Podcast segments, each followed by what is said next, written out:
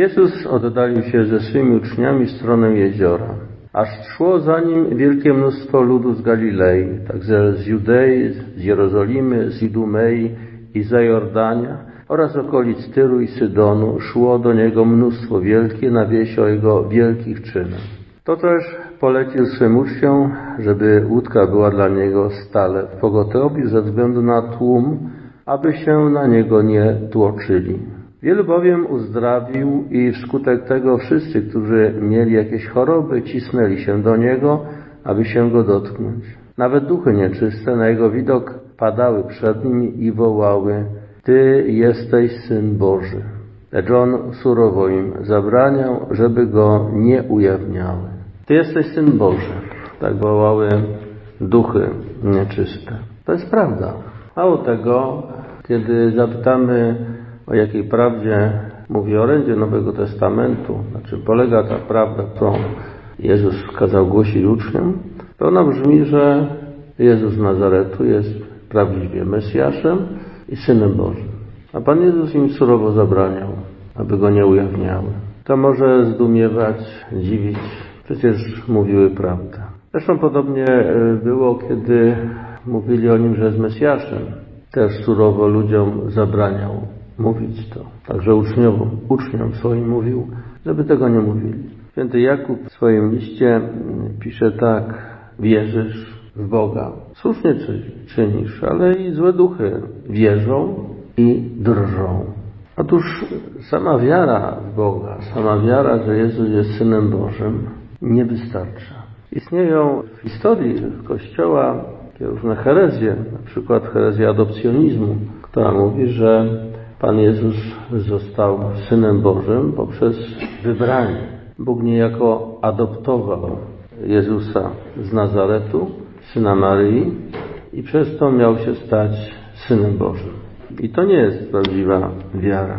Problem polega na tym, że wiara w to, że Jezus jest Synem Bożym, musi jeszcze być związana z dalszą, tak powiem, wiarą. Święty Jan w swoim liście pisze, że poznajemy Ducha Bożego w człowieku wtedy, kiedy mówi, że Jezus Chrystus przyszedł w ciele. Jezus Chrystus przyszedł w ciele. Co to znaczy? To znaczy, że stał się prawdziwie człowiekiem. Będąc Synem Bożym, stał się prawdziwie człowiekiem. A to znaczy, że Bóg jest solidarny z człowiekiem. Bóg wybrał w tej jego duchowej walce człowieka, jego stronę trzyma. I w tym zawiera się jednocześnie odrzucenie tego odwiecznego kłamstwa, które, które powstało w raju z pokusy węża, który podważył u Ewy, u ludzi w ogóle, pełne zawierzenie Bogu. Na pewno nie pomrzecie, ale wie Bóg, że jak spożyjecie owoc tego drzewa, będziecie tak jak On znali, jest dobre i złe, czyli będziecie mieli taką jak On moc. A On tego nie chce. Oczywiście w tym twierdzeniu jest ukryte to założenie. Bóg tego nie chce. On chce was utrzymywać w tym, tej podległości, w tym byciu dzieckiem i tylko dzieckiem.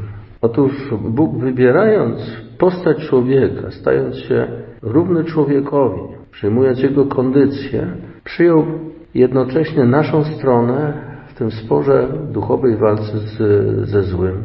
Mało tego, potem oddał swoje życie za nas. Nikt nie ma większej miłości na tym, gdy ktoś życie oddaje za przyjaciół. I w tej prawdzie dopiero, w tym zrozumieniu, jak daleko Bóg jest zdeterminowany w swej miłości, że tak umiłował świat, że a właściwie nas, że Syna swego jednorodzonego dał. Nie miał nic więcej dodania nad to, co co jest najcenniejsze, swojego Syna. Dopiero w świetle tej miłości Boga, ta prawda, że Jezus Nazaretu jest Synem Bożym, uzyskuje właściwy sens i znaczenie. Stąd Pan Jezus zabrania mówić zarówno uczniom, że On jest Mesjaszem, jak i złym duchom, że jest Synem Bożym, do momentu, kiedy ta prawda nie zostanie w pełni e, objawiona, kiedy ona nie stanie się pełni prawdą. I dopiero po tym wszystkim my naprawdę możemy zobaczyć pełną prawdę. Nie tylko, że jest Bóg, ale że Bóg jest miłością. i w swojej miłości tak zdeterminowany, żeby nas doprowadzić do siebie. Autor listu do Hebrajczyków pisze, takiego bowiem potrzeba nam było arcykapłana, świętego, niewinnego, nieskalanego, oddzielonego od grzeszników, wywyższonego ponad niebiosa, takiego, który nie jest obowiązany, jak inni arcykapłani, do składania codziennych ofiar najpierw za swoje grzechy, a potem za grzechy ludzi.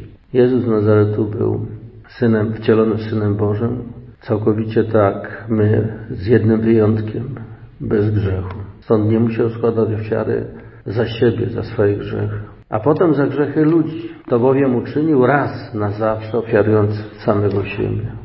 Czytaliśmy też w tym liście do Hebrajczyków, że on jest kapłanem nie według ustanowienia prawa, gdzie arcykapłanem są potomkowie Aarona, ale według siły niezniszczalnego życia na wzór Melchizedeka, na podobieństwo Melchizedeka. Czy jest kapłanem przed podaniem prawa, jakby pra kapłanem, tym, który jest przed tym wszystkim, według siły niezniszczalnego życia, co potem się objawia w jego zmartwychwstaniu.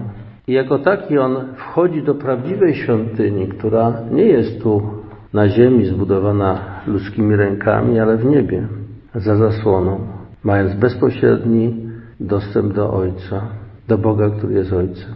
I dopiero taki arcykapłan naprawdę może zanosić do Boga nasze ofiary, które włącza swoją doskonałą ofiarę, aby te nasze ofiary, które są ułomne i biedne, udoskonalić poprzez włączenie do swojej ofiary.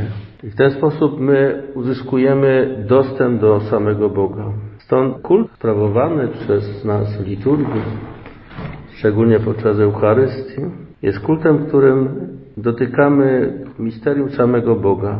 Jest to odblask, a właściwie powiedziałbym udział w odwiecznej liturgii, która dokonuje się w niebie, którą sprawuje jeden arcykapłan Jezus, który zawiera w sobie jedność i Boga, i stworzenia, jakim się stał poprzez to, że przyjął postać człowieka. I dopiero prawda, że Jezus jest Synem Bożym, ale jednocześnie będąc Synem Bożym, staje się naszym kapłanem po to, abyśmy poprzez Niego uzyskali pełny, prawdziwy dostęp do Boga i do życia w Nim.